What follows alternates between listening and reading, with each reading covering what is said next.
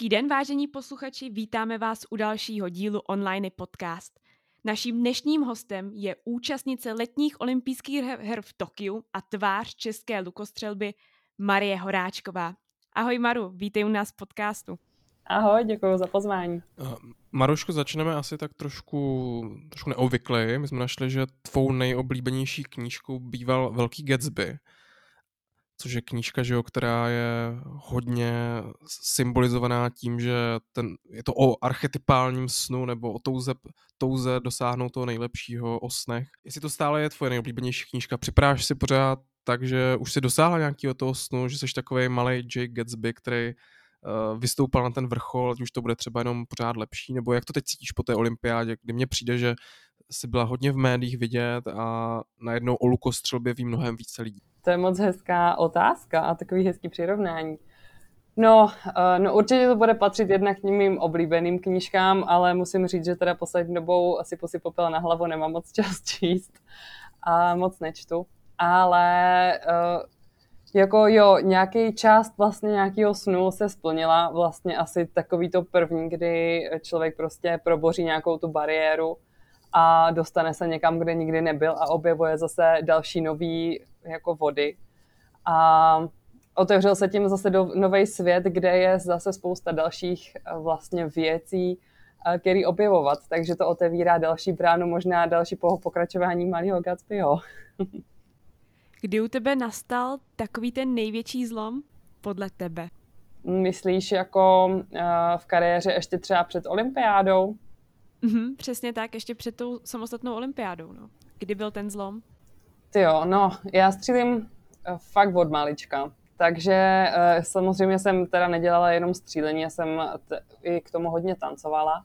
A teďka kolem asi ve 14 letech právě došlo asi k tomu zlomu, kdy se teda i rodiče vlastně rozhodovali, jestli teda budu střílet nebo mám dělat něco jiného a jestli to střílení mám dělat tolik naplno, nebo, nebo to pořád udržovat spíš na té koníčkové úrovni.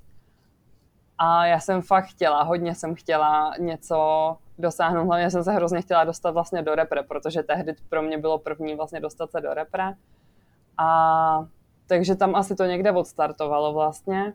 A tahne se to a těch zlomů tam asi bylo víc.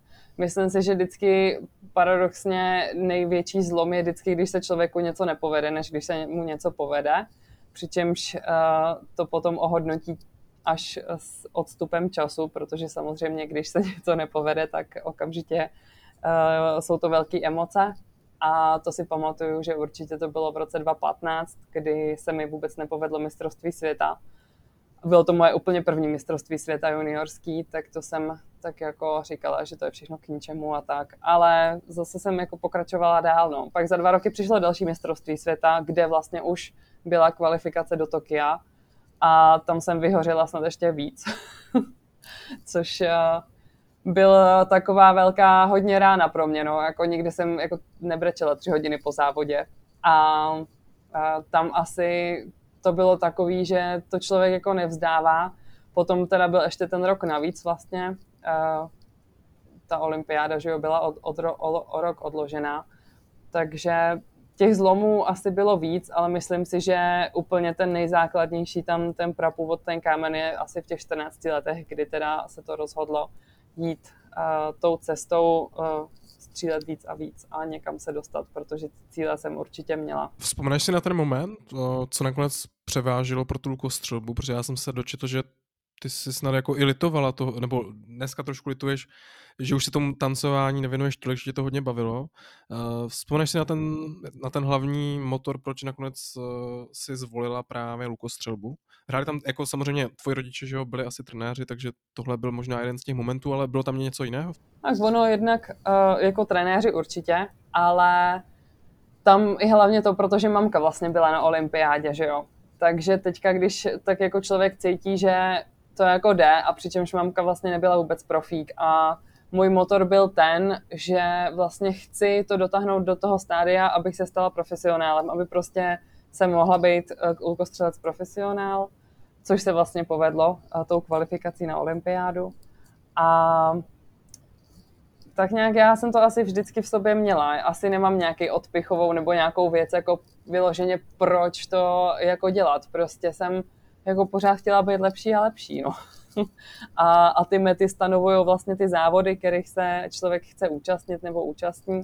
A potom třeba překonávání nějakých rekordů a srovnávat se s tím světem, no, protože tady vlastně v Česku, teďka to asi nevyzní úplně hezky, ale nás nebylo, nebo v té mojí věkové kategorii, tak se se mnou nebylo nás hodně, no, těch holek, takže jsem tam docela jako vyčuhovala a potřebovala jsem vlastně něco nového, s, kým, s čím se můžu srovnávat a co, co vlastně mi bude dávat takový ten impuls, jako že musíš na sobě pracovat pořád dál, protože v podstatě v Česku to jakoby stačilo. Ale když jsem se podívala za ty hranice, tak jsem dostala pěkně za vyučenou a e, chytlo mě to, no. Ono v podstatě ta atmosféra e, a vlastně udělání si nějakých kamarádů i z toho zahraničí, je to vlastně tady o tom, protože si myslím, že ta lukostřelba je i hodně takovej přátelský, dá se říct i jako rodinný sport napříč jako světem, a nejsme, nejsme jediný zdaleka, kdo, ale tak to je ve více sportech, kde se to jakoby dědí na generacích.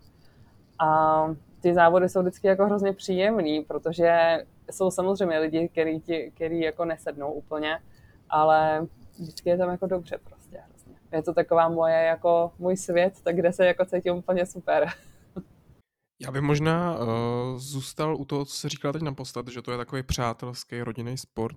Ale přesto nikdy se ti nestal nějaký negativní moment v lukostřelbě, že by třeba se stalo, že by tě třeba soupeřky ti dělali nějaký naschvály, nebo ti třeba dělali, jako tě schválně rozptylovali. Neděje se tady tohle v lukostřelbě? Je to opravdu tak jako sport uh, fair play, mušketýrský, čistý?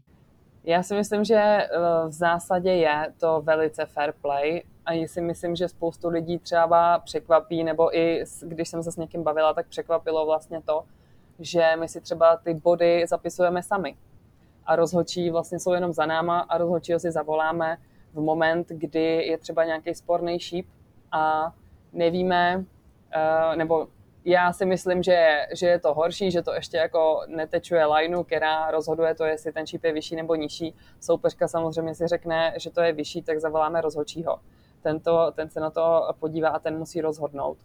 Ale jinak vlastně si všechno kontrolujeme my sami navzájem, takže nějaká ta kooperace tam určitě musí být. Samozřejmě jsou, jsou lidi, kteří jsou milejší, dělají to, je to jako příjemnější s nima střílet, jiný jsou zase takový, jenom takhle vrazej bodovačku, ošklivě se na, na člověka podívají a zase jdou.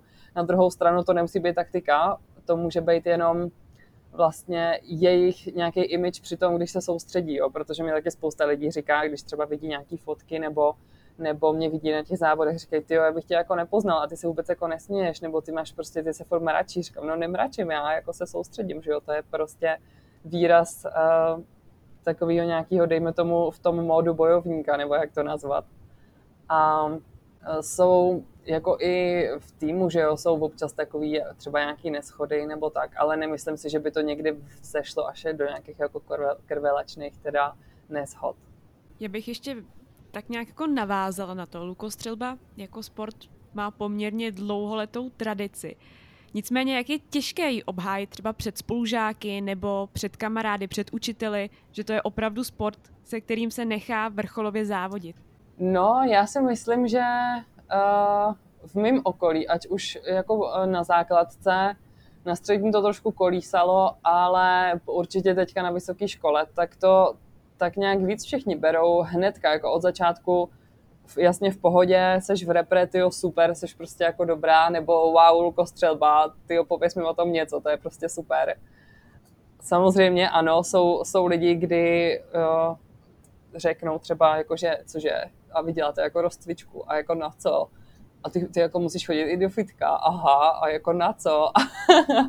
a no, tak to umí každý, že jo. Um, Záleží, no, záleží i pro eh, člověka. Myslím si, že člověk, který uh, něco dělá a je to už jedno co, ať, ať už dělá víc pro fláklej sport, nebo uh, třeba i nějaký, dejme tomu, umění nebo cokoliv jiného, ta, a dělá to nějak postivě, na něčem pracuje, tak si myslím, že dokáže ocenit úplně cokoliv a neškatulkuje to tak nějak jako, že jo, aha, tak o tom jako skoro nic nevím, tak to asi jako... Mm. A, že spíše lidi, kteří um, moc neumějí nad věcma třeba přemýšlet tolik, nebo to většinou hodně berou povrchně, tak uh, tam si myslím, že občas uh, třeba slyšíme nějaký ty ušklepky, ale musím říct, že z mojí zkušenosti je to spíš jako, lep, jako dobrá, dobrá zkušenost a i spolužáci teda musím říct. A to mě velice překvapuje a hrozně si toho cením, že i třeba teďka, když jsem jela na tu olympiádu, tak všichni mi psali a byli úplně wow, tyjo, super a, a chtěli podpisové kartičky a tohle, takže to bylo fakt milý, no. Navážu na, na tvých pár posledních věd. Právě ten fakt, že lukostřelba je opravdu nesmírně náročný sport, ať, ačkoliv se to možná nezdá. I když te, teď spolu vlastně mluvíme přes videohovor, tak vidíme vzadu, že tam máš CBDčka nebo něco, nějaký krab, krabičky eh, se suplementama. Jak právě tohle je náročný? Co vlastně musíte nejvíce vy jako lukostřelci posilovat? Jsou to záda nebo jsou to naopak ruce? Na, na čem bývá největší zátěž? No krásně, krásně jsi to trefil. Uh, jednak je to, celá postura že jo, těla, tam nejdůležitější je, aby člověk vlastně vydržel stát, což uh, spoustě, spoustě lidem nedochází, je to vlastně statická práce, kdy uh, obrovský musíme mít spevněný střed těla, uh, hluboký břišní svalstvo, samozřejmě nohy, které nás prostě celý den nesou a, a, a vlastně na nich stojí celý ten postoj. A potom jsou to teda fakt ty záda, který, který dělají tu práci, který tahají ten look Samozřejmě se k tomu potom vážou všech, jako ruce, všechno, ale není to primárně, že bychom makali bicáček, ale, ale fakt, fakt zádový svaly, který uh, dělají tu nátahovou práci no, toho luku. A nedílně se k tomu pojí samozřejmě nějaká uh, kondička, fyzička uh, z hlediska aerobní činnosti, kdy teda i musíme nějak chodit běhat nebo jezdit na kolo. Určitě plavání je taky skvělá kompenzace nebo, nebo právě nácvik kdy my pracujeme vlastně i s tepovkou, ačkoliv třeba neúplně dejme tomu cíleně, ale teďka na té olympiádě poprvé vlastně natočili tu tepovku nebo sledovali u těch střelců. A musím říct, že to bylo dost překvapující, kdy si myslím, že docela jako natrénováno teda mám, ale vyskakovalo mi tam až jako, já jsem to neviděla, ale říkali, že tak na 160, klidně 170, jo. Ale v podstatě průměr tam i u chlapů byl 150 a bylo tam krásně vidět, eh, jak to kolísá když šlo třeba do tuhýho trošku, že potřeboval eh, střelit třeba desítku, aby vyhrál, tak jí měl klidně 150, 160, když už pak věděl, že jako je to v uvozovkách jedno, co trefí, protože ví, že do osmičky třeba se umí trefit za každých okolností, tak eh, ta typovka klesla zase a docela teda zajímavý bylo, že u Korejci a většina Aziatů jí měla kolem stovky jako konstantně, tak to bylo zajímavé. No. Takže mi určitě náš trénink se skládá ze střeleckého tréninku, kdy zabírá i hodně času, protože my vlastně neodstřílíme za hodinu, nejsme schopni odstřílet ten objem šípu, který potřebujeme. Většinou střílíme od 150 do, do 200, 300 šípů za trénink, kdy většinou si to rozkládáme i dvoufázově, takže třeba dáme ráno 150 a odpoledne 150, k tomu teda nějakou tu eh, posilovnu a normálně jedeme v zimě eh, těžkou sílu, jakože klasika, co všichni sportovci, prostě bench press, eh, mrtvej tah, třepy. Potom se to trošku specializuje, že klidně děláme i nějaký ty eh, stabilizační cviky. No a je to, je to pestrý, je to hezký.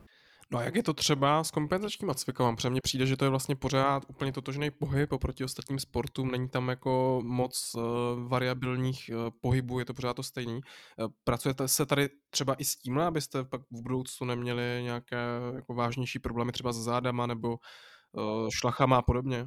Určitě, musí se to musí se kompenzovat je to velice jednostranný sport, na druhou stranu hm, hokej je taky jednostranný, tenis je jednostranný, spousta sportů je jednostranný, na druhou stranu i cyklistika, že jo, ačkoliv je to na celé tělo, ale makají tam hlavně nohy. Um, no, kompenzujeme jednak uh, třeba těma nějakýma cvikama v posilovně, kdy děláme ty unilaterální cviky, nebo s fyzioterapeutem, to jsou to potom každý, každému na míru, eh, většinou nám eh, odcházejí ramena, takže, takže nějaký cviky na ramena. Eh, kompenzace i to plavání je jako dobrá, no. takže asi, asi takhle. Někdo třeba dělá i nátahy na druhou stranu, jakože tahá luk na druhou stranu, než střílí. Já to osobně moc nedělám, protože si myslím, že když odstřílím 200 šípů na svoji primární stranu, tak jich potom prostě 200 nenatahám na tu druhou stranu. Tak, eh, tak cvičím, chodím plavat, běhám a doktoři vždycky řeknou, jo, tady máš mírnou teda jako, tí, mm, že to má tendenci ke skolioze, ale jo, to máš toho střílení a to je v pohodě. No, střílím od malička. Ty, jak jsi to teď všechno vyjmenovala, tak kolik hodin, prosím tě, strávíš tím tréninkem denně? No, to asi ani radši nepočítám. Ale já to, já to tak beru, eh, že mě, mě to tak baví, takže to beru, je to prostě součást a je to primárně to, co chci dělat. Takže třeba já, když si skládám den nebo týden, tak je to nejdřív tréninky, pak škola, nebo to tak nějak musím jako vypasovat dohromady a pak jsou nějaké jako ostatní věci, ale je to no, od rána, od rána do večera, ale není to zase úplně celý rok. Musím říct, že, že je to rozložený teda v určitých těch tréninkových cyklech, kdy jsou i volnější, volnější týdny či měsíce. Ty už si říkala, že lukostřelba jako sport je taková hodně o fair play, ale setkala jsi se třeba s tím, eh, že soupeřka byla vyřazená kvůli dopingu? Já osobně ne. Um, ani si teda nepamatuju za tu dobu, co já střílím, nebo se to ke mně jenom nedoneslo, že by byl nějaký dopingový případ. Uh, my teda jsme jeden z těch sportů, který jsou na tom, uh, který mají snad úplně všechno zakázaný. I jenom kvůli tomu, že, že to je pořád zbraň. A u nás se i drží pořád to, že když jdeme na dopingovou kontrolu, tak nemáme vyřezaný alkohol z té dopingové kontroly. To znamená, že dostáváme i dechnot, musíme mít 0,0. Pojďme se možná už dostat přímo k samotnému tomu, těm specifikům sportu. Na, olympi- na olympiádě bývá často problém samozřejmě s vedrem, což bylo i v Tokiu, ale jak to bývá s větrem obecně na těch závodech ve venkovním prostředí? Jak se s tím dá vypořádat? Dá se proti tomu nějak bojovat? Eh, jaký jsou na to metody? Vítr. Eh, těž, těžko natrénovaný, natrénovatelný eh, v českých podmínkách. Protože ačkoliv u nás jako fouká, tak vlastně pořád nefouká tak, jak jsem to i zažila na jiných závodech. Natrénovat se na to asi nějak zvlášť nedá, to si myslím, že si musí člověk zažít a spíš být chytrej a v podstatě i když se mu na tom závodě konkrétním, kde hodně fouká, nedaří, tak eh, si potom spíš jako zaznamenat a zpětně se na to podívat, co vlastně ten vítr s ním dělal a co mu vlastně fun- a co mu fungovalo.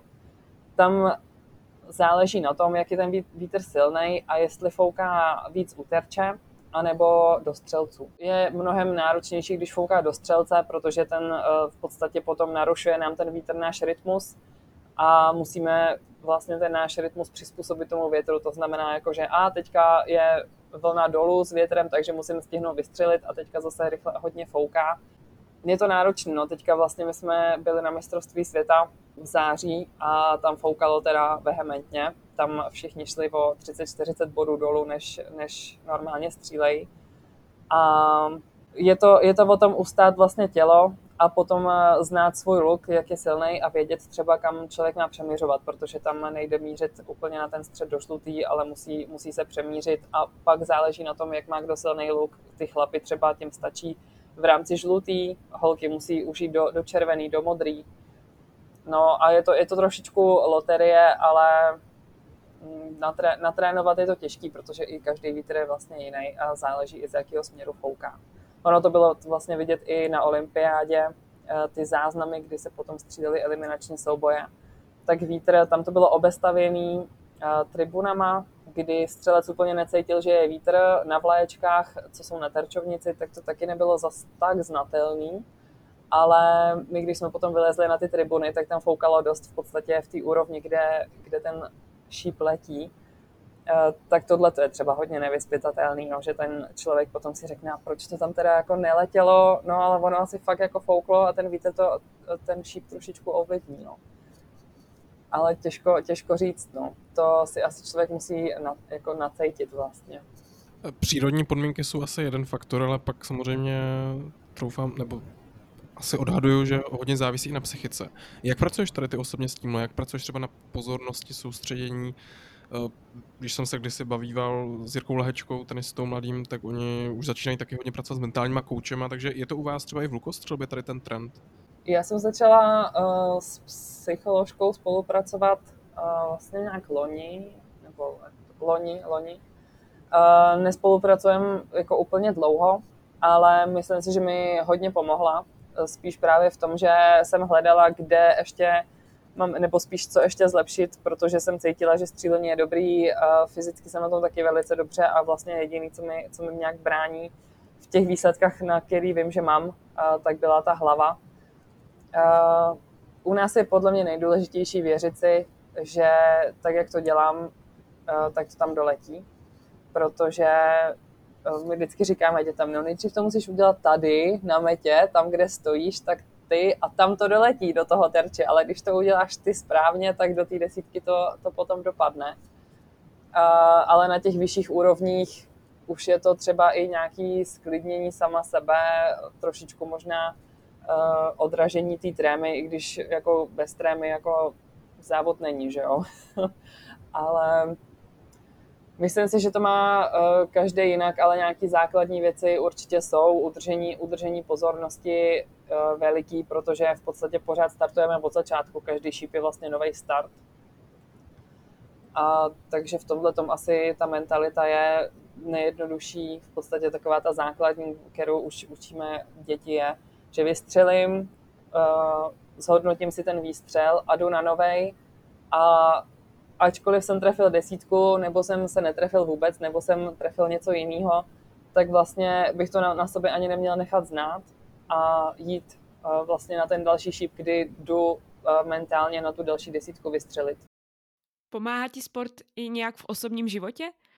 Já si myslím, že tohle je velice propojený, jednak to má asi každý sportovec, ať už uh, nějaký vrcholový výkonnostní nebo klidně nějaký hobby um, že ten sport uh, jednak přináší kamarády uh, a přináší, myslím si, takovou jako sílu vnitřní do toho života a že nějaký řád vlastně, protože na každém tréninku musí panovat nějaký řád, člověk se, už to dítě se naučí poslouchat, uh, zorganizovat si věci, uh, připravit se třeba na něco a myslím si, že spousta i věcí, které člověk musí zvládnout třeba v závodě právě těch psychických, že prší, teďka dám příklad zase teda z těch povětrno nebo z těch eh, klimatických podmínek, takže třeba prší, tak přece se z toho jako nepodělám, že jo, tak prostě zmoknu a nevadí mi to. Tak eh, si myslím, že se to přenáší i hodně do toho, do toho civilního osobního života, kdy třeba něco se stane a někdo by z toho třeba dělal hroznou, hroznou jako věc a Ježíši Maria, co teďka budeme dělat, ale ty lidi, co třeba takhle jsou jako mentálně na tom jsou silnější, tak, si, tak to třeba dokážou zvládnout víc v klidu nebo s větším jako nadhledem a přehledem. Já bych se ještě vrátila zpátky k té střelbě. Eh, jak to probíhá? Jak víš, kolik síly můžeš dát, a aby to stačilo? Třeba na tu desítku, nebo aby trefila co nejlepší počet, co nejvíc bodů? Ten nátah je v podstatě pořád stejný. Každý střelec na sebe má daný šíp, který je nějak dlouhý, jemu, aby vyhovoval. A to znamená, že po každý já natáhnu 42 liber. To znamená, že tam už je, je potom jenom o té síle jako mojí, že vím, jestli to ještě utahnu, anebo ne. Ale v podstatě nikdy, nikdy ten trénink není takový, že bych ještě měla před sebou 50 čípů a už jsem jako nemohla vůbec. Je to vždycky nastavený nějak tak, aby v podstatě ten trénink byl stále kvalitní i na úkor toho, že teda uh, je člověk unavený, ale aby už nebyl unavený natolik, že nebude schopný uh, v tom dobře stát. Mě k tomuhle napadla že jedna otázka, nebo celkově uh, k těm lukům.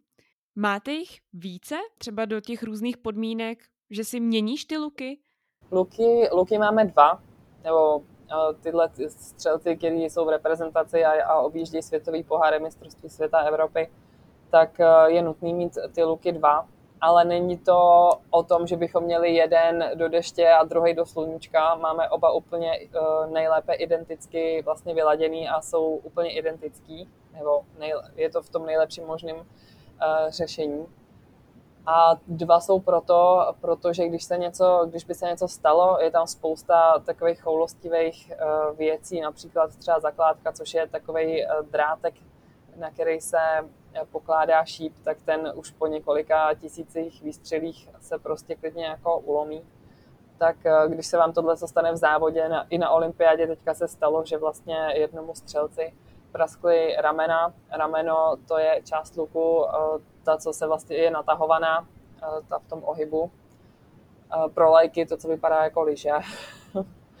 a, takže i to praská a to se děje.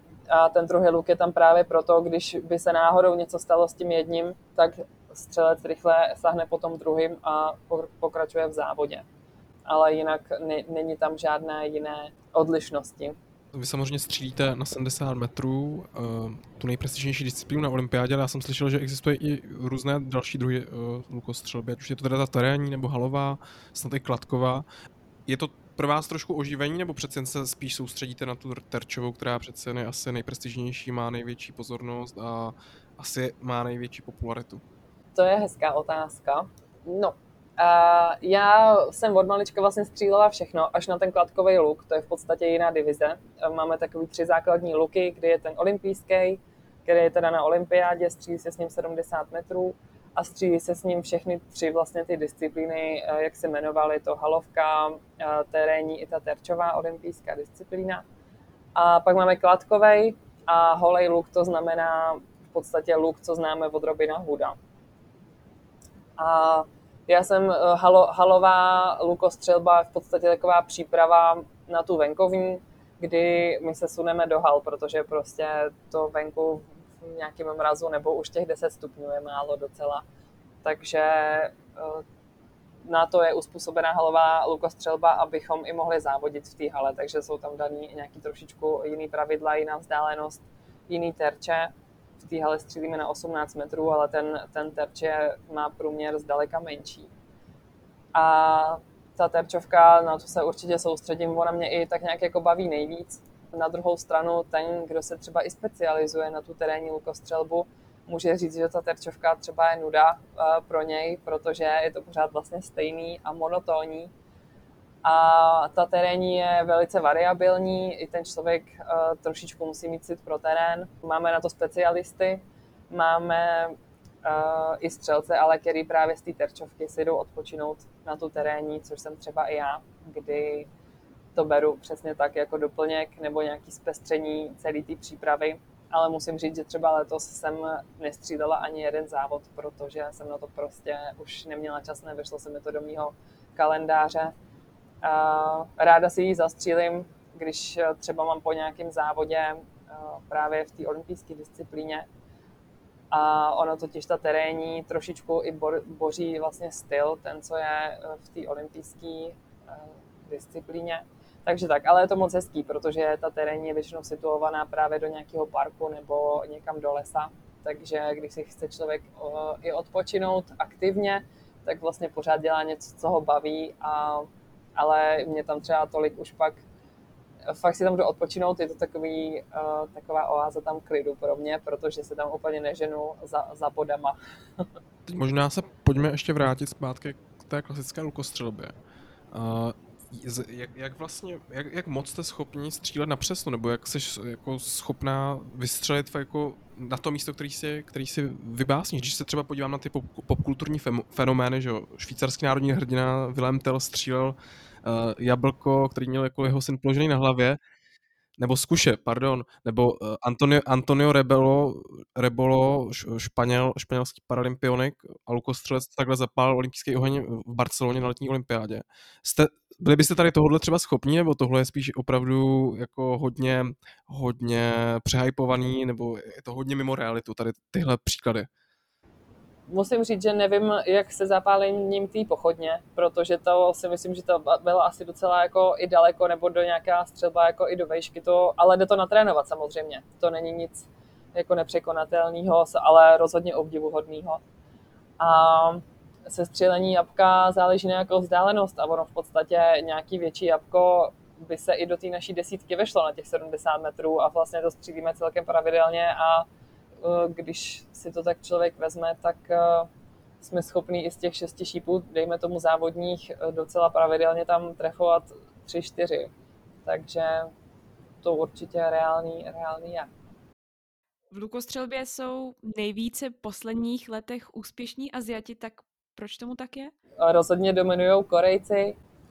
Teďka už třeba Japonci, Číňani, ty se trošičku upozadili, dejme tomu, že už je tam přeskakují i Evropani. A ještě Chinese Taipei, to u nás teda je jako samostatný, teda závodí samostatně, tak ty taky ještě teda jsou velice dominující, ale já si, jednak je to tím, že třeba v té Koreji mají velice propracovaný a důkladný systém nejenom toho tréninku, ale celého toho postavení toho sportu. Jednak je to uh, národní sport, jako u nás třeba fotbal, hokej, tak uh, u nich je to lukostřelba, mají lukostřelecké školy a vlastně už a mají veliký výběr. Oni tam mají hodně lidí, kteří dělají tu lukostřelbu, to znamená, že už od malička někdo tu lukostřelbu dělá, z hodně lidí musí vybrat vlastně tři nejlepší.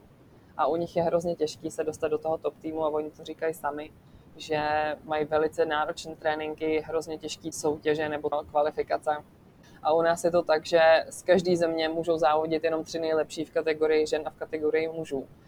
Takže u nich je to velká bitva vlastně o to, kdo bude ten rok reprezentovat Koreu a je to pro ně velmi vlastně prestižní a jsou tam všichni profíci, trenéři jsou profíci, všechno zázemí mají.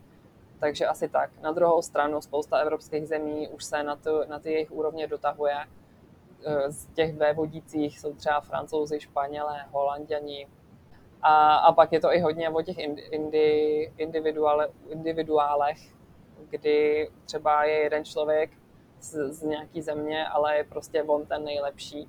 Třeba takhle to mají američani, oni mají prostě teďka legendu Brady Ellisona, který 10 let se vlastně drží v top desítce měli v top 5 ve světovém žebříčku, a, ale vlastně nikdo jiný jako po něm není.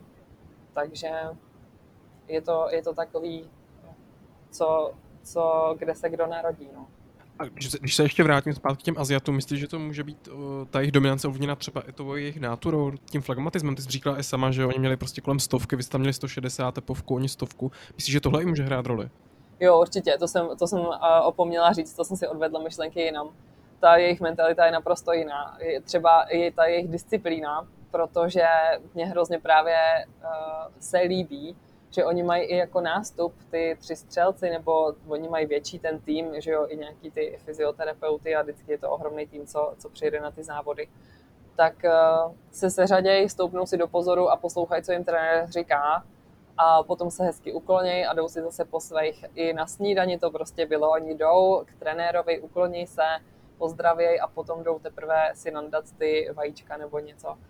Um, Jo, jo, jo. A i jsou takový, no, uvolněný. Na, na jednu stranu makají neskutečným způsobem. Myslím si, že mají hodně velký drill a myslím si, že jsou si hodně vědomi toho, že maličká chybka je může poslat zase, zase o, o příčku níž a že si teda nezazávodějí a nemají vlastně šanci bojovat o nějaký tituly. Na druhou stranu ten flegmatismus tam nějaký jako je, no to, to určitě, to je z nich cítit hlavně teda z kluků, z holek trošičku míň, ale, ale z těch Korejců, ty jsou, ty si tak jako přijdou, a člověk je ani moc nevidí se rozcvičovat, i když teda si myslím, že se třeba rozcvičují ještě předtím, než vůbec na ten plac jdou.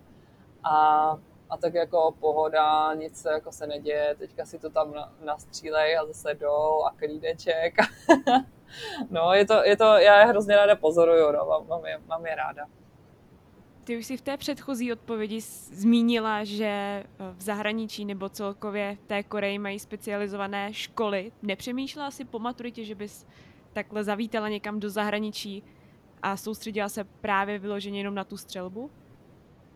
No, to musím říct, že to mě nějak jako nenapadlo. Hlavně si myslím, že nevím, jestli by mě tam eh, třeba úplně vzali, nebo jak by to bylo náročný. Um, myslím si, že asi pro mě o, zrovna po té maturitě to bylo takový, že uh, asi bych se hodně bála jazykové bariéry. Teďka už vím, že, že to není zase takový jako problém, ale i to tak nějak možná uh, bylo, já jsem věděla jenom, že určitě chci zůstat v maturitě v Plzni a studovat vlastně v Plzni, protože právě tady mám jako super tréninkový zázemí a jestli to bylo i daný jako právě vazbou na rodiče, že je ta teďka jako trenér, těžko říct, no.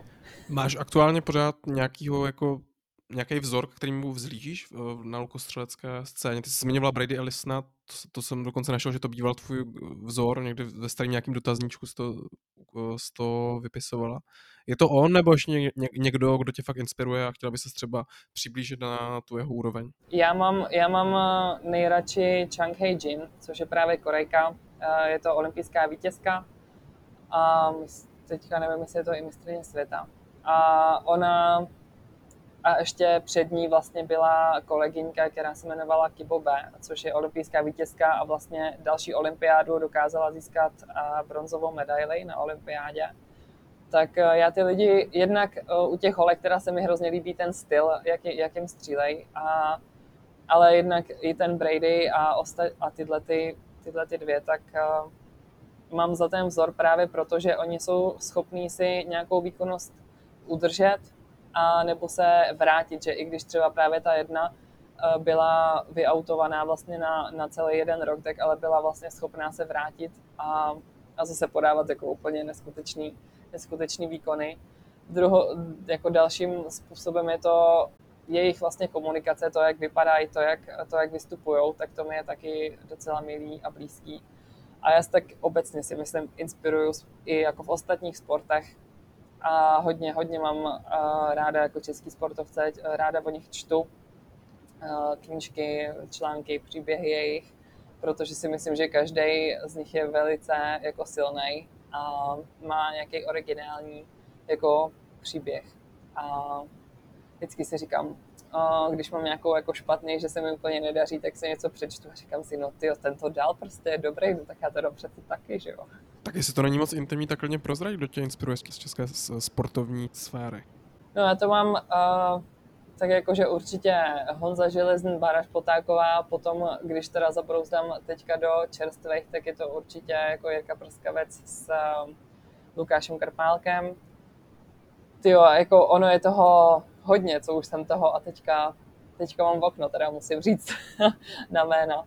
Ale jo, i jsem byla, i třeba ten Tomáš Satoranský, teďka jsem s ní poslouchala, poslouchala podcast, takže taky, taky hodně skvělý. Vlastně tam se mi líbil ten příběh, jak vlastně musel komunikovat s rodinou to, že půjde jako hrát do zahraničí a že chce hrát basket vlastně a ne, nedokončí vlastně třeba školu nebo, nebo nebude dál studovat. Takže ta, takovýhle i věci vlastně okolo, nejenom v té sportovní kariéře, co mají, tak uh, mi přijde.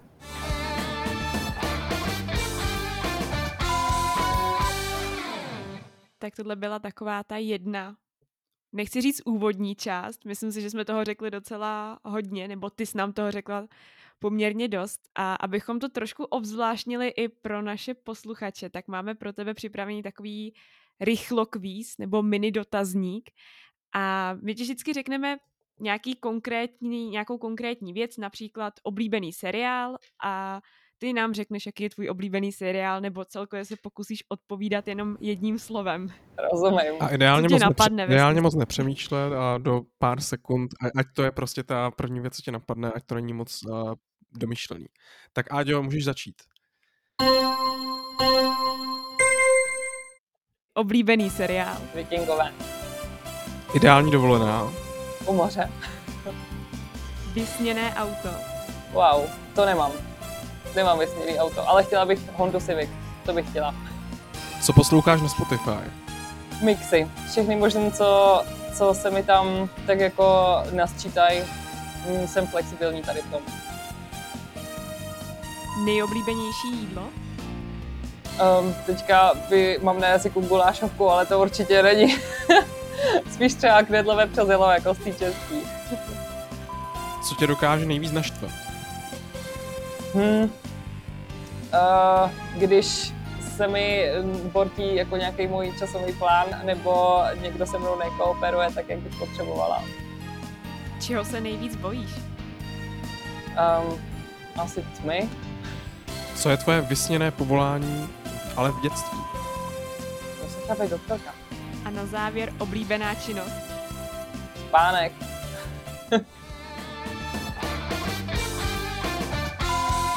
No já bych se přesto ještě na závěr zeptal. Je, je Velký Gatsby tvoje stále oblíbená knížka, nebo co bys tam zařadila mezi oblíbenou knížku? No, je to, je to oblíbená knížka. Um, No já prostě moc jako nečtu, musím se přiznat, že poslední dobou fakt ne. A když, tak jsou to spíš uh, jako vzdělávací knížky momentálně, než jako romány. Takže, uf, neumím říct.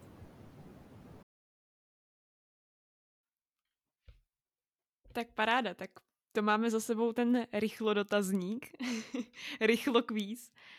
A, a asi se přesuneme zase dále.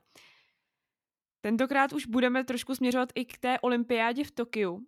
Um, my už jsme dneska zmínili, ty jsi to taky zmínila, že tvůj tatínek je vlastně i tvůj trenér, tak jaké to má výhody, jaké to má nevýhody? Překrývá se ti to s osobním životem? No, uh, ona v podstatě mamka střídala, že jo, táta trénoval i mamku. A výhody, zase bych začala těma výhodama tak eh, výhody to má určitě ty, že si myslím, že jsem měla už odmala, nebo když jsem potřebovala třeba probrat nějaký eh, závod nebo cokoliv, co se tak jako dělo, tak, tak eh, že mi to hezky jako uměli vysvětlit a tak jako v klidu mohla jsem si prostě s mamkou u večeře ještě o tom popovídat. Taťka, taťka mi to, mě to vede tak hezky celou tou, celou tou kariérou Um, potom si myslím, že je strašně super, protože sami oba střídali i na vlastně vysoký úrovni, takže mi předávali vlastně zkušenosti, které oni mají, které si myslím, že jsem i já potom třeba někde, někde zúročila, nebo jsem si tak říkala, a jo, tak tohle je ta situace, co vlastně mamka taky měla, no takže to bych měla dělat vlastně takhle, protože ona to dělala jinak. Um, No, myslím si, že třeba na spoustu věcí, co si třeba někdo musí přijít sám, tak uh, mi vlastně pomohli v tom, že oni už to zažili, tak mě to mohli, mohli říct. Nějaký nevýhody, to bych asi taky úplně neviděla, protože uh, my vlastně s taťkou nebydlíme, takže se nevidíme úplně i v Rivere 24-7, tak to je asi výhoda jako toho. Um, musím říct, že když jsem byla v tom pubertálním věku a s mamkou jsem vlastně bydlela i mrvére, tak um, to úplně nebylo vodo a potřebovala jsem právě toho tátu, kterýho jsem jako chtěla poslouchat a mamko se mi úplně poslouchat nechtělo. A no, já si myslím, že, že má všechno jako svý a spíš bych v tom viděla jako benefity, než, eh, než ne. Pak jde i trošku o tom, že uh, ten i rodič vlastně formuje to svoje dítě. A takhle jsem formovaná jak uh, jako do osobního života, tak vlastně i do toho, do toho kariérního. Ale zase myslím si, že uh, tam mám i svoje myšlení v tom, takže uh, v tom nevidím nic jako špatně. I celkově, vím, že ty jsi to teď zmiňovala, ale s tím taťkou i vlastně s mamkou, tak Myslíš si, že pro tebe osobně to bylo mnohem víc obohacující, že vlastně jste žili v jedné domácnosti, než kdyby právě to byl, i, jsi měla jenom normálně jenom toho trenéra, eh, že to bylo i takové jako intimnější a že třeba když měla nějaký, nějaký problém, co se týká lukostřelby, tak i zajít za ním, tak bylo to pro tebe asi lepší. Jo, jo, jo, musím, musím říct, že jo, to intimnější bylo moc hezký slovo. Uh, tam jde si myslím i o to, že vlastně ten rodič potom ví, o co jde, když, eh, když je na tom závodě, tak prostě má sdílí tu radost i jako trenér, i jako rodič. A vím, že u spousty dětí vlastně ten rodič tam třeba je, i ho podporuje, když je to správný rodič, tak je mu úplně jako jedno, co tam střílí, ale prostě ho podporuje ve, ve vší, mož, vší, vší možnou silou a, a vlastně když, když ten rodič se o to zajímá, tak to jako velmi rychle pochopí, o co jde. Ale znám i příběhy, kdy právě říkali, no, když já si s nimi jako doma nemám o čem jako popovídat, protože když mamce řeknu, kolik jsem nastřílela, tak prostě jí to nic neřekne, takže ani nemá smysl jí ten výsledek říkat, že jo. No a naši to bylo jako jasný, že jo, jo, super, no tak to máš takhle a už třeba když byl nějaký hezký, tak už sledovali, jestli z toho bude rekord nebo ne a tak. Ale na druhou stranu musím říct, že si velice cením toho, že jsem nebyla do toho nějak jako hodně tlačena. Pamatuju si třeba na okamžik, kdy jsem ještě byla starší žákyně, což je nějaký 13. rok. Um, a měl, vystřelila jsem právě český rekord, to se ještě tehdy střídalo trošičku jiná sestava, takže uh, ty čísla byly uh, takový, že, se, že jsem nějak dala 1294 nebo tak nějak. A teďka právě říkal, to byla tehdy jako, že tři, pokořit 1300 bodů bylo jako hodně, to bylo fakt hodně a on právě přišel a říkal, jo, a nechtěla bys to jako zkusit ještě tu 13 stovku jako dát? Tak jsem říkala, mm, ne, já jsem to necítila, že bych to jako dala, ale no dobrý, tak v pohodě, tak ne, no. A dala jsem jí zase pak ve vyšší kategorii, jsem jí pak dala dvakrát, ale, ale že i tohleto, tohle toho si jako si myslím, že je strašně super, že prostě jsem vždycky měla vlastně na výběr a já si myslím, že naopak teďka vždycky, teďka jsem akorát tačko říkám, tati pojď, musíme udělat ten plán na příští rok. no a takhle. Ale samozřejmě, když už jsme pak spolu jako dlouho, že jo. Až takhle výhledově dopředu. Jo, no tak vždycky se musí, aspoň rámcový, že jo, udělat plán, aby jsme věděli na jaký závody jet potom příští rok a soustředění a tak. Se to zase všechno musí dopředu domlouvat. A na druhou stranu, když už jsme zase spolu díl, třeba na, na soustředění, je to na 10, na 10 dní, že jo, ty závody taky trvají týden, nebo loni jsme vlastně byli v listopadu na tři týdny na Kanárech na soustředění. Naštěstí, nebo naštěstí, byla tam se mnou ještě právě kamarádka z repre, a takže, takže jsem nebyla s, s taťkou nepokoji, byla jsem právě s tou Klárkou, tak jsme si to tam tak užívali. Ale myslím si, že si občas taky jako od sebe rádi odpočineme, ale pak už to zase, pak je to zase dobrý. No, já jsem se chtěl ještě Marušky zeptat uh, právě na Tokio, protože ty jsi byla součástí toho hodně propíraného čártrové, čártrového letu uh, z Prahy, uh, kde, bylo, kde bylo několik pozitivních na COVID-19. Jak to pro tebe bylo psychicky náročný, ten po tom příletu do Tokia, když se prostě tady v Česku se řešilo prakticky jenom tohle a mnoho sportovců nevědělo, jestli teda bude moci závodit, někteří nakonec ani nemohli sportovat, byli v karanténě, bylo to hrozně složitý, bylo to asi pro mnohé na místě psychicky náročné a vyčerpávající. Jak je, jaké to bylo pro tebe osobně? No, taky hodně náročný. Já o tom teda vlastně jsem ještě takhle nějak nemluvila, ale tohle je hezky, hezky podaná otázka, protože většinou padaly takový rejpavý a spíš se chtělo zjistit, jako, jako co je zatím, že jo, a tak. A, a tam vlastně bylo asi nejhorší to, že se to nějak do toho Česka propustilo dřív, než mělo, protože si myslím, že eh, by vyšla jako oficiální zpráva určitě. A no, bylo to náročné eh, tím, že vlastně jsme, ale to, když si jako všichni vzpomeneme na březen 2020, tak najednou jako co se děje a nikdo neví, co má dělat a jak se má chovat. Ale ubytovali jsme se, blbý bylo čekání 6 hodin, ale nebyli jsme sami, kdo měl takhle jako čekačku, ale my jsme ji měli ještě navíc právě když jsme čekali na výsledky. Pak nás teda odvezli uh, na, do olympijské vesnice. Tam bylo všechno, všechno v pohodě. Uh, museli jsme teda, nebo uh, stranili jsme se, ne, měli jsme tam potom nějaký interní opatření, co, co nám dal Český olympijský realizační tým a musím říct, že teda jako ty to zvládli bravurně a úplně za nás položili všechno, co, co, co mohli, protože nás i třeba individuálně odváželi na sportoviště a podobně. Naštěstí na, na schůzce kapitánů nebo trenérů v našem sportu bylo řečený, že i ten, kdo bude označen za blízký kontakt, může závodit, ale těch několik dní, já jsem tam vlastně byla pět dní před začátkem závodu, tak eh, to bylo hodně náročné. Asi nejvíc z toho, táta z toho nespal dva dny, protože právě říkal, jako co já, ale co ona, ty jako sem tady letí a ani se nezastřílí, že jo. Tak eh, já jsem teda pořád věřila, že, že to bude OK a do každý, každý ráno, když teda nám přišlo, že jsme negativní, tak, tak, to, bylo, tak, tak to bylo dobře.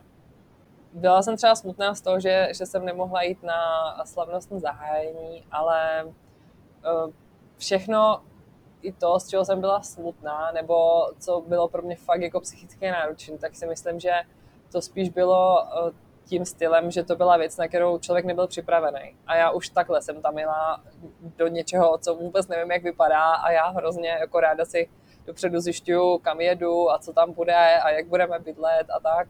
a teď jsem nevěděla vlastně, jak to tam jako bude nebo nebude. Takže už tohle pro mě bylo takový jako lehce uh, stresující. A, ale pak to, bylo to tam vlastně super, jo. Um, to je, bylo to taková ta momentální, asi momentální taková slabost, kdy už člověk takhle toho má dost a vlastně přišlo ještě něco jako navíc, uh, co, na co už třeba neměl úplně což bylo fakt náročný, náročný zkousnout. Uh, možná se to maličko i projevilo v tom závodě, ale tam to bylo asi zase trošičku jako jiný, jiný faktor. No. Mm, já bych to těžko, těžko, těžko se mi jako o tom mluví, musím říct, no, protože, tam, protože jsem tam měla asi sama se sebou takový uh, dva hodně těžký, hodně těžký večery a hlavně vlastně den, kdy jsme nevěděli, jestli nás pustí nebo nepustí na oficiální trénink. A naštěstí všechno dopadlo dobře, do závodu jsem nastoupila, takže to už pak bylo, bylo v pohodě a po pár dnech jsme byli oficiálně vlastně jmenovaný na státou právě Japoncema, že nejsme ani blízký kontakt, takže jsme pak byli v pohodě a já už na tu olympiádu vzpomínám jenom s kladnejma zážitkama a vzpomínkama. Ona celkově ta olympiáda v Tokiu byla plná restrikcí, tak kolikrát denně nebo kolikrát si třeba konkrétně ty byla testovaná v rámci té olympiády? Každý byl testován každý den. Jednou denně každý... nebo víckrát? jednou denně. Jednou denně každý, každý účastník olympiády, ať už to byl trenér, uh, nějaký doprovod, fyzioterapeut, lékař, uh, nebo kdokoliv, kdokoliv jiný média, všich, všichni, všichni byli testovaní jednou denně. Jak jste se tam pak prokazovali? To jste měli nahrané na nějaké QR kódy, a nebo jak vám pak chodily i ty výsledky? Ty výsledky chodily, ty chodily v podstatě výpravě myslím. No, jo. A nebo trenérům, já nevím. Vím jenom, že, že vždycky jsme věděli, že jsme negativní, ale tohle v podstatě tyhle ty uh, věci okolo, co se netýkají sportu, tak uh, ty manažeři nebo trenéři a tak, tak se snaží jako t- řešit sami a těm sportovcům úplně nepouštět. Takže mm, to asi není úplně otázka směřovaná na mě. Vy jste teď celkem silná generace v ženské lukostřelbě spolu s Jindřiškou Vaničkovou a Klárou Grapovou. Mimochodem Klárka komentovala tvoje závody na olympiádě. Slyšela jsi to zpětně a co jsi na to říkala, že najednou prostě stá, seděla ve studiu České televize a moderovala v přímém přenosu nebo klidně ze záznamu takovýhle, takovýhle závody? Jo, já jsem to pak viděla, uh, viděla jsem ten, uh, tu, ty eliminace jsem viděla jenom zpětně a já jsem měla hroznou radost, že tam Klárka bude. Měla jsem teda radost, že ona z toho má radost a že, že to dopadlo a moc hezky to komentovala za mě. Uh, myslím si, že i trošičku uh, pomohla vlastně tomu hlavnímu komentátorovi přiblížit tu lukostřelbu a um, jako super, ale rozhodně budu radši, když do Paříže budeme obě na obrazovce.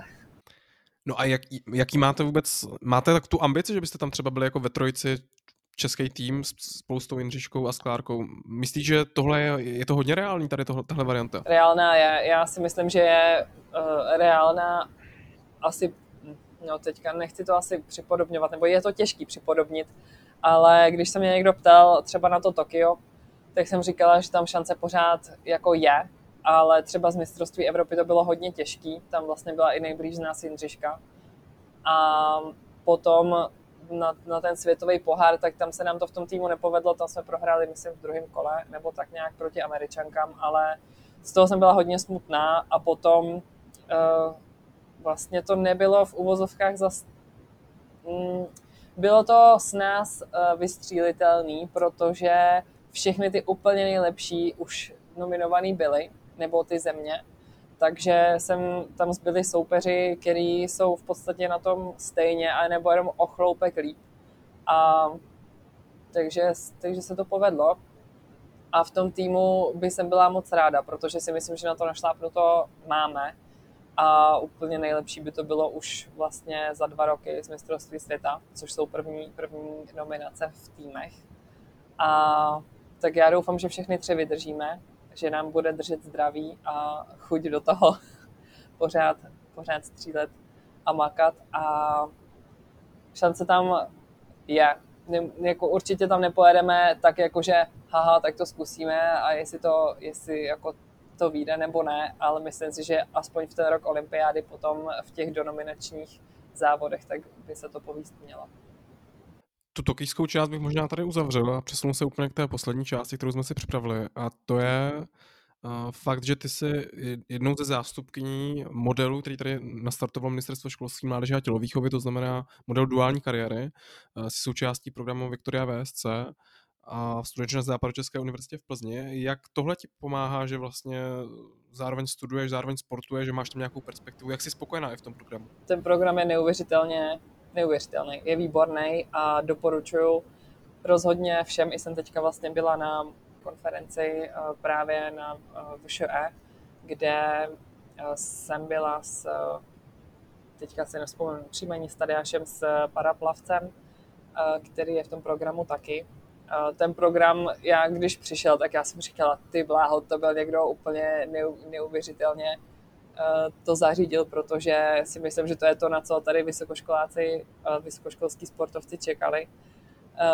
kdy vlastně na té vysoké škole dochází tak nějak ke zlomu, kdy se člověk jako osamostatňuje nebo je nucen se osamostatnit a jak jinak vlastně si má zařídit vlastně život, než že začne chodit do práce a vydělávat, že jo, když mu nevydělává už teda v tom věku ten sport.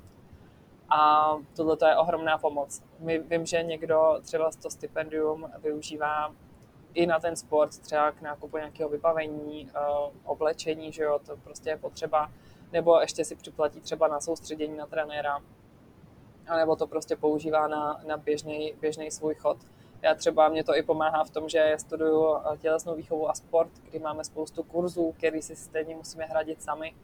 Takže i v tomhle je to ohromný benefit a má to i nadstavbové věci. Vlastně aspoň u nás teda v Plzni na té západočeské univerzitě, tady ten program UNIS nabízí i možnosti využít fyzioterapii. Právě z toho programu jsem se spojila s tou psycholožkou, s kterou spolupracuju a ta je výtečná.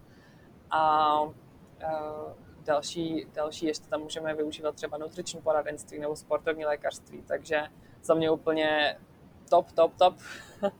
Je, to, je to skvělý, no a jsem za to hrozně vděčná, že to, že to vlastně funguje a má to velký, velký benefity, no. Ty jsi říkal, že studuješ tělovýchovu. Uh, viděla, vidíš se teda za deset let jako profesionální sportovkyně, nebo by tě naopak lákalo školství, nebo naopak trenérství třeba? Deset let? To je, to bych ještě chtěla střílet sama. Um, já vlastně trenérku eh, dělám u nás v klubu, uh, nejsem, nejsem tam naštěstí uh, sama, jednak teda moje segra tam taky dělá trenérku a ještě pár dalších lidí. Mm, mě to, mě to trenérování baví, baví se mě v tom vzdělávat, ta škola mě taky baví.